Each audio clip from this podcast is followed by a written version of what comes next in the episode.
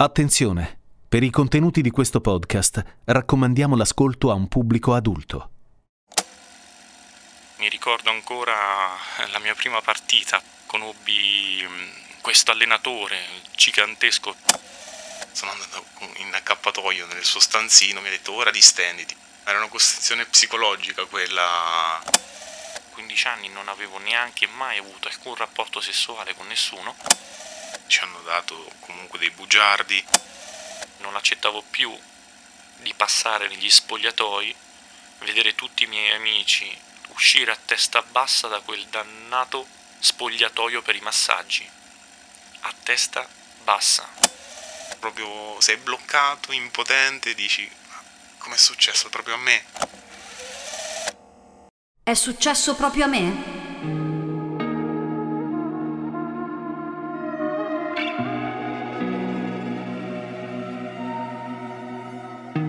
La storia di oggi è quella di due amici e anche quella di altri ragazzi innamorati dello sport che hanno vissuto la stessa esperienza traumatica. Le vicende che vi racconterò sono reali, così come lo sono i ragazzi che le hanno vissute. Si chiamano Alessandro e Loris. Giuro sono stanco. Sono Alessia Tarquinio e questa è No Coach, la serie in podcast sulle storie di abusi nello sport, che prima di tutto parlano di ragazzi e ragazze, ingannati e distrutti da coloro che avrebbero dovuto aiutarli a crescere e che, invece, hanno scelto di diventarne carnefici. 5 episodi per restituire voce e libertà a chi, per troppo tempo, è rimasto in silenzio. No Coach, storie di abusi nello sport. Un progetto di Daniela Simonetti e Change the Game, prodotto dagli Ascoltabili, condotto da Alessia Tarquinio.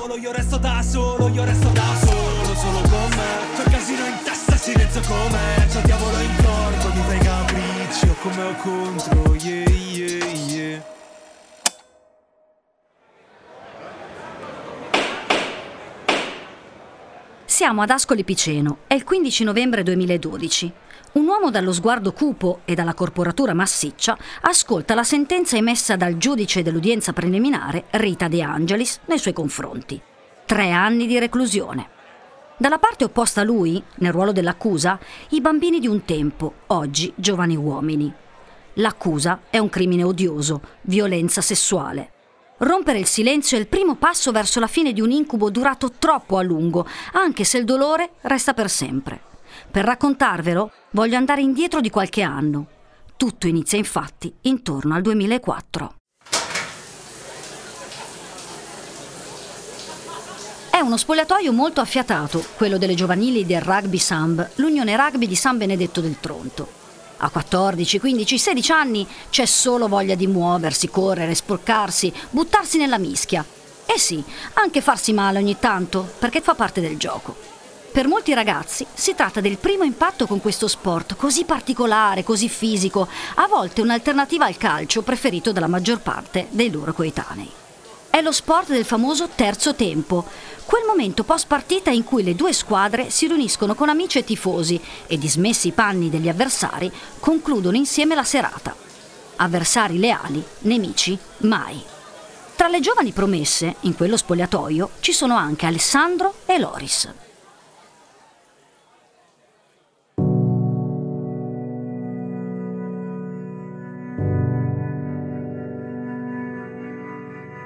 Io ho iniziato a giocare a rugby all'età di 15 anni, se non ricordo male, e ho intrapreso questo sport perché avevo visto che c'era tanto rispetto durante la partita e anche fuori dalla partita. Un'amicizia che si generò immediatamente nelle RAC e in tutte le altre fasi di gioco con gli altri ragazzi, soprattutto anche il concetto di sostegno che accade nel rugby, ovvero che tu supporti un tuo amico che si trova a terra, provi ad aiutarlo, provi a spingere insieme e quindi si vince una partita con la fatica insieme a tutti gli altri. Mi ricordo ancora la mia prima partita, fu veramente un'occasione particolare, conobbi questo allenatore gigantesco, veramente enorme, che tutti quanti stimavano, dicevano ah, Del Giacco è fortissimo, fortissimo.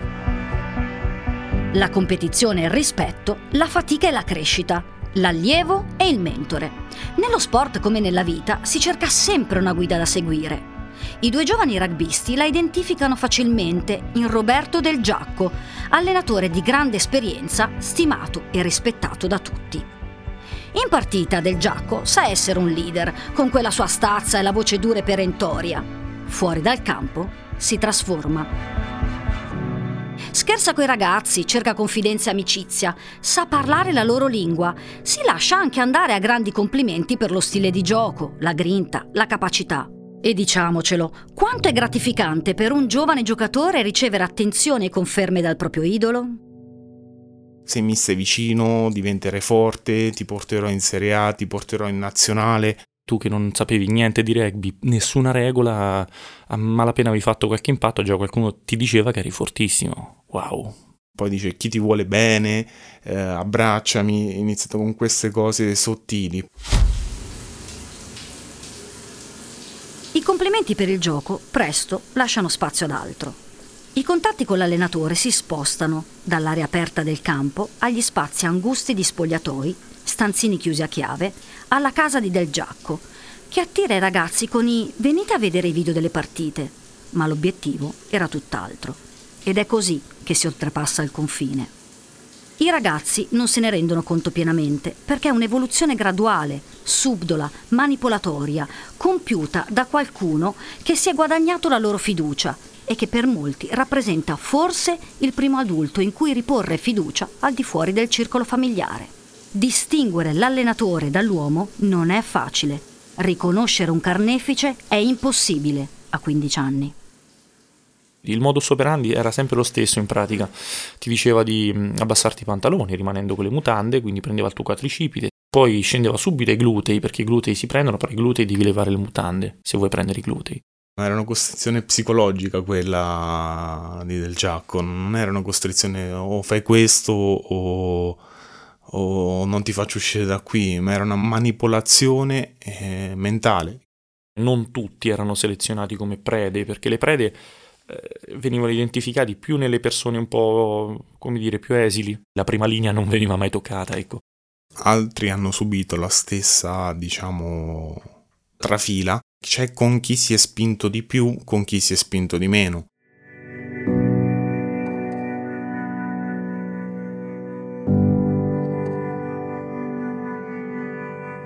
Piano piano l'allenatore si impone ai ragazzi, violandone l'intimità, approfittando di un'età delicata e acerba, di crescita ed esplorazione di sé e del mondo, un'età in cui si scopre la sessualità. Durante un allenamento, che stavo allenandomi con gli altri compagni, caddi a terra e mi feci male a un ginocchio e lui mi disse a fine allenamento: va bene, fatti la doccia. Poi vieni nello stanzino da me in ufficio, così vediamo cosa hai fatto. Sono andato in accappatoio nel suo stanzino, mi ha detto: ora distenditi. Mi sono disteso su quello che era un lettino e da lì è iniziato comunque a palpeggiarmi quello che era il ginocchio, poi a salire sempre più in su. Si sapevano di questi porno che uno guardava online, le cose. E lui aveva orecchie dappertutto e quindi subito si avvicinava e diceva: ah, ma c'è il video porno, ah che bello, ma che video è? E si facevano girare questi CD e lui subito prese l'occasione.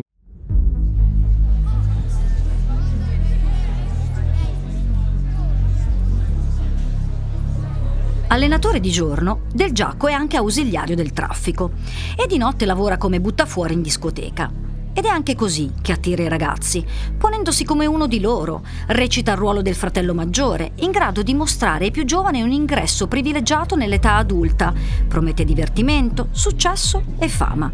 Un lucignolo perverso e predatore. Del Giacco attira i suoi allievi nei locali o a casa propria, distribuisce pass gratuiti. Loris e Alessandro sono solo due delle sue molte vittime. Tutta la settimana, ovunque tu volevi essere, eri con lui. Lui c'era dappertutto.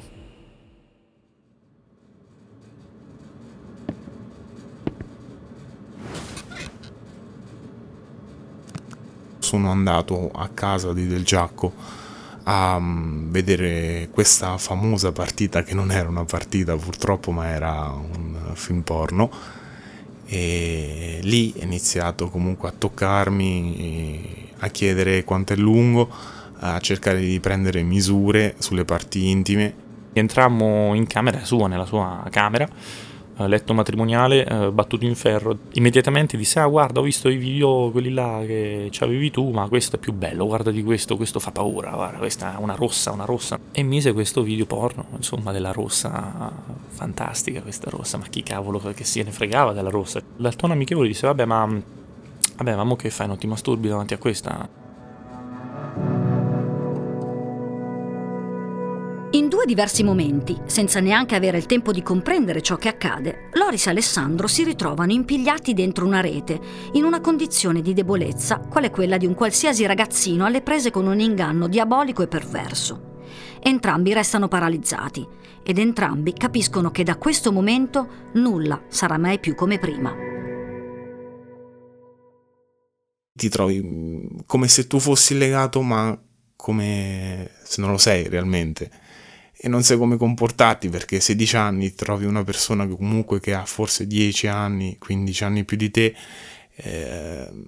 poi di una massa comunque abbastanza grande, quindi non sai come reagire, ti trovi pietrificato, impotente su quello che sta facendo. Lì esci fuori, riprendi il tuo motorino quindicenne e niente, a testa bassa. Hai la visiera del casco che a malapena ce la fa a tenere l'orizzonte. Perché hai subito un qualcosa che non riesci a capirlo. Fondamentalmente non capisci che cosa ti sia appena accaduto, come quella persona così enorme, quella persona così grande che tutti rispettano, ti ha invitato a casa per vedere quella partita di rugby e con la scusa ti ridava quei CD e invece ti ha tradito. Ti ha tradito perché ti ha messo le mani addosso. Ti senti quasi scombussolato, come se stessi all'interno di una navicella e ti sballottolassero a destra e a sinistra, proprio sei bloccato, impotente, dici: ma com'è successo proprio a me? Sono sceso di corsa da casa sua, sono tornato in lacrime verso casa della mia ex ragazza e ne ho parlato con lei in lacrime, ma è stato forse l'episodio più toccante per me. Rimasi immobilizzato, pietrificato, un pezzo di pietra assolutamente pietrificato. 15 anni, non avevo neanche mai avuto alcun rapporto sessuale con nessuno e il primo rapporto, insomma, di palpitazioni ce l'ha avuto il mio allenatore. Un abuso sessuale è sempre un crimine orribile, ma quando viene commesso da una persona fidata, in un contesto percepito come sicuro, è ancora più grave. Nel mondo dello sport diventa insostenibile. Una verità spesso taciuta, molti sanno, ma nessuno parla. Il silenzio e l'indifferenza avvolgono Loris e Alessandro e tanti altri ragazzini innocenti. Franco Arturi, editorialista, direttore della Fondazione Candido Cannavò per lo sport, nella sua carriera ha a lungo scandagliato il lato oscuro dello sport. Esistono delle figure che vengono dal mondo affettivo, dal mondo educativo, dal mondo istituzionale, a cui ciascuno di noi, direi a qualsiasi età, si affida con una fiducia sconfinata. I genitori, in particolare la mamma, il medico, il prete, l'allenatore o l'allenatrice. Queste figure, quando deviano dal loro percorso, direi umano, creano dei danni gravissimi proprio perché in loro è riposta una fiducia che tradiscono in modo infame. Dopo lo shock arriva la paura che l'abuso si ripeta. Le vittime, confuse e in preda alla vergogna perché a torto si sentono responsabili di ciò che è accaduto, cercano vie di fuga, tentano di liberarsi da sole dalla rete in cui sono finite. Ma purtroppo personalità criminali come quella di Del Giacco selezionano accuratamente le loro prede, i più piccoli, i più indifesi, i più fragili. È una lotta impari, fisicamente ed emotivamente. L'ultimo periodo ogni ragazzo cercava di trovare una scusa, o magari non andare all'allenamento, oppure che ne so, non si faceva la doccia nello spogliatoio ma la faceva a casa, quindi non si portava il borsone, quindi cercavamo comunque di stare il più lontano possibile dalla figura di Del Giacco al di fuori del campo, ma nel campo è inevitabile che il tuo allenatore ci devi essere. Capì che lui aveva paura della confidenza, perché che cosa sarebbe accaduto se qualcuno si confidava? Sarebbe stato un vero problema giustificare del perché un allenatore di rugby così grande, grosso, rispettato da tutti, masturbava insomma i suoi allievi. Non senza fatica, Loris trova il coraggio di parlare. Prima lo fa col suo amico, Alessandro, il quale non è ancora stato toccato da Del Giacco. È poco dopo che diventa una preda anche lui. Le inclinazioni malate di Del Giacco sono note nell'ambiente, i giocatori ne parlano apertamente. Difficile credere che nessuno tra gli altri dirigenti e coach si sia accorto di nulla. Le voci, si sa, corrono in fretta. Deve passare del tempo prima che avvenga un confronto diretto con la società.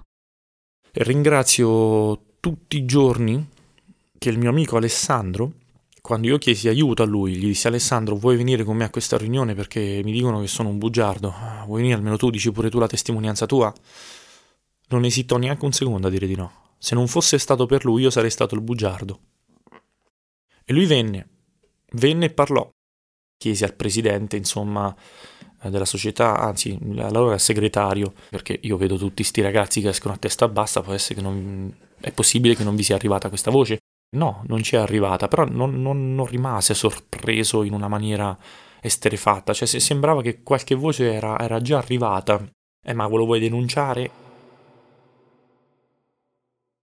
Il silenzio.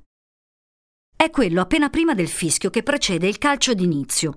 È quello dello spogliatoio dopo una sconfitta pesante, ma è anche quello delle notti insonni passate a ripensare ad un fatto angosciante e doloroso avvenuto dietro una porta chiusa. Ed è soprattutto il silenzio di chi si rifiuta di tendere la mano di fronte a una richiesta di aiuto e anzi si preoccupa che quei fatti vedano la luce. La paura dello stigma, la difesa della reputazione e l'omertà troppo spesso prevalgono nel mondo sportivo. È il secondo tradimento che subisce un giovane atleta, vittima innocente. Non sono pochi e sporadici casi dei cosiddetti mostri, anche se fosse non ce ne rendiamo conto nel panorama informativo generale. In realtà i casi sono molti e direi forse probabilmente anche crescenti.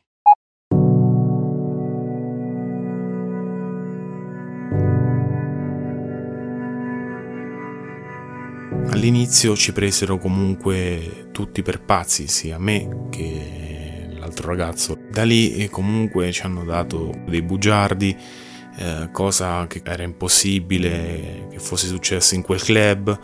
Secondo mio punto di vista loro già sapevano, hanno cercato di coprire l'evento o comunque di non farlo uscire al di fuori di quello che era il network squadra, come succede magari nella chiesa dove ci sono tante testimonianze su sacerdoti che abusano di minori e vengono comunque messi a tacere. Così nello sport, e non deve essere più così, perché chi sbaglia in questo caso deve pagare la giusta pena, oltre a subire quello che è il trauma.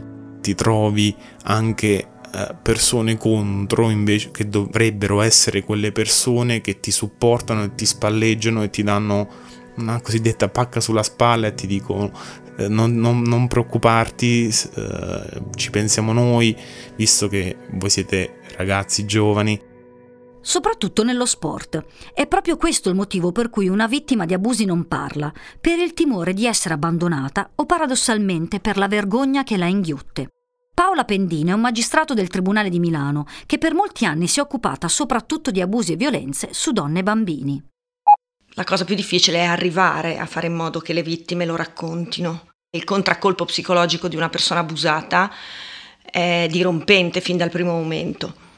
La vergogna, la paura di essere giudicata, la vittimizzazione secondaria, come la chiamiamo noi, il fatto di trasformarsi da vittima paradossalmente in carnefice, tutti quei sentimenti che accompagnano il non essere creduta o la minimizzazione di quello che è successo. Tutto questo porta ad un silenzio che può essere in alcuni casi eterno. Alessandro e Loris e altre 4 vittime trovano sostegno da parte dei compagni della prima squadra e decidono di continuare la loro battaglia denunciando l'accaduto. altri decidono di tacere. Parte così un'indagine che si prolunga per oltre 2 anni fino a portare all'arresto di Del Giacco nel giugno 2011, un arresto che fa scalpore. Quando scegliamo di testimoniare ci riguardiamo tutti e ci diciamo insomma non ce ne frega niente, l'importante è che lui non si avvicini mai più a dei bambini, che non possa più allenare dei ragazzini, dei minori. Anche al processo, l'allenatore continua a negare le sue responsabilità e non manifesta alcun pentimento per ciò che ha fatto. Loris e Alessandro sono in aula. Noi eravamo dietro nei banchi senza fare i testimoni e volevamo veramente mostrare la nostra presenza perché non avremmo più chinato il capo, non avremmo più abbassato la testa. Sbagliare è umano. La cosa più difficile è riconoscere il proprio sbaglio e chiedere scusa. Dalla parte del Giacco non abbiamo ricevuto neanche uno sguardo per dire sono pentito, perché a volte non servono neanche le parole. Invece no, l'abbiamo visto in tribunale con quel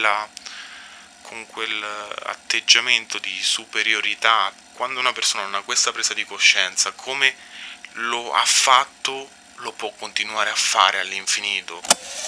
E per noi era veramente importante che una cosa del genere non accadesse mai più. Chiedere scusa è doveroso, soprattutto noi che adesso siamo qui a parlarne, abbiamo la forza di parlarne, condividere questa cosa. Chi non ha avuto questa forza ha bisogno veramente di queste scuse.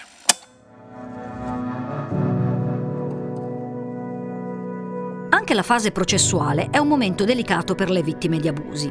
È importante che i ragazzi siano tutelati dopo la denuncia, perché le reazioni molto spesso sono crudeli e violente.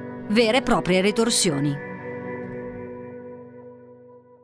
Una volta superato lo scoglio del silenzio, purtroppo arrivano le onde del processo.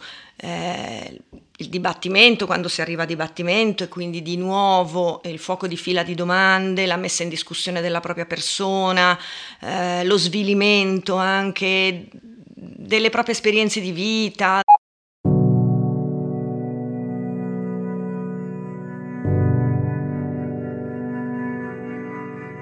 Siamo tornati all'inizio della nostra storia.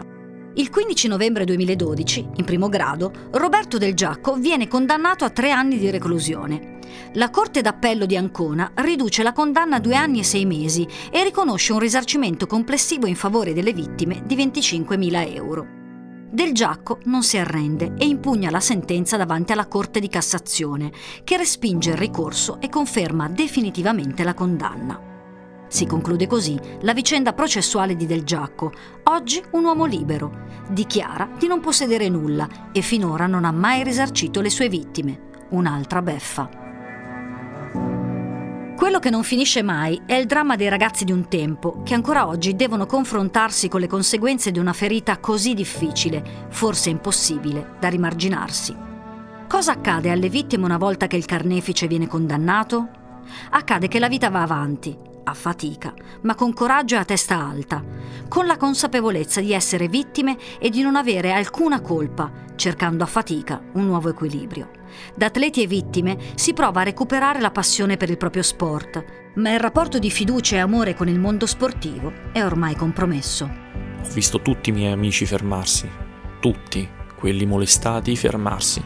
Ho chiesto a tanti miei amici che si erano fatti toccare di tornare a giocare a rugby. No,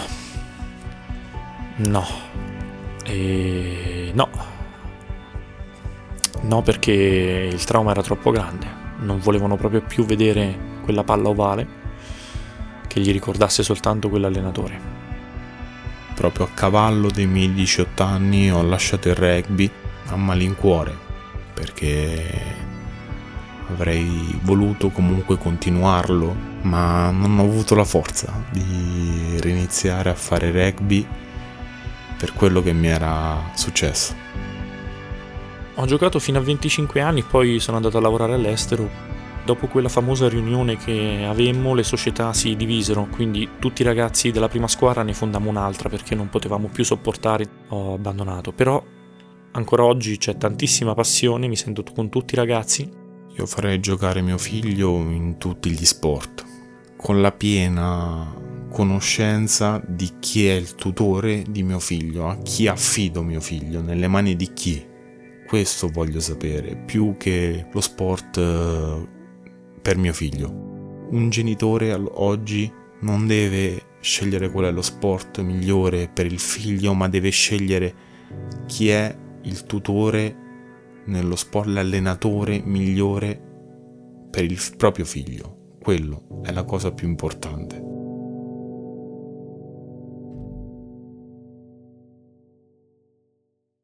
È importante parlare, rompere il muro dell'omertà che caratterizza questo ambiente. È importante da parte di genitori, insegnanti e di tutti gli adulti che gravitano intorno al delicato mondo di un bambino, instaurare un dialogo e un sincero rapporto di fiducia con i ragazzi, far sentire loro che qualcuno in ascolto c'è, in ogni momento, in ogni frangente.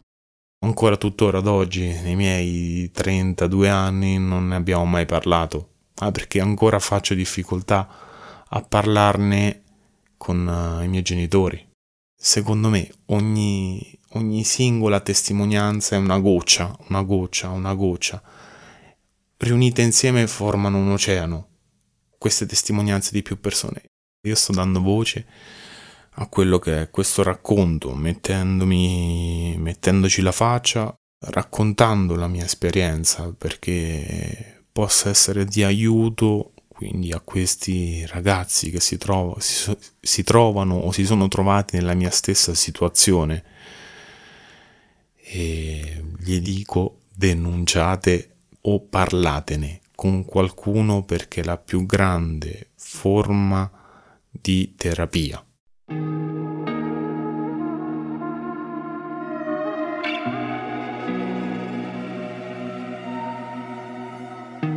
Questa è No Coach. Io sono Alessia Tarquinio.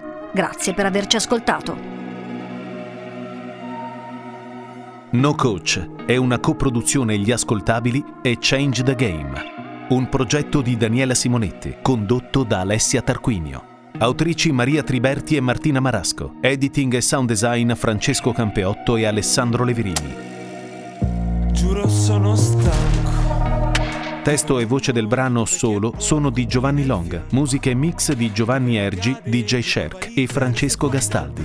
Le musiche originali della serie sono di Massimiliano Lazzaretti. Produzione esecutiva Giacomo Zito e Ilaria Villani. Cura editoriale Eleonora Chiomento, Gianluca Chimnici e Giuseppe Paternora Dusa.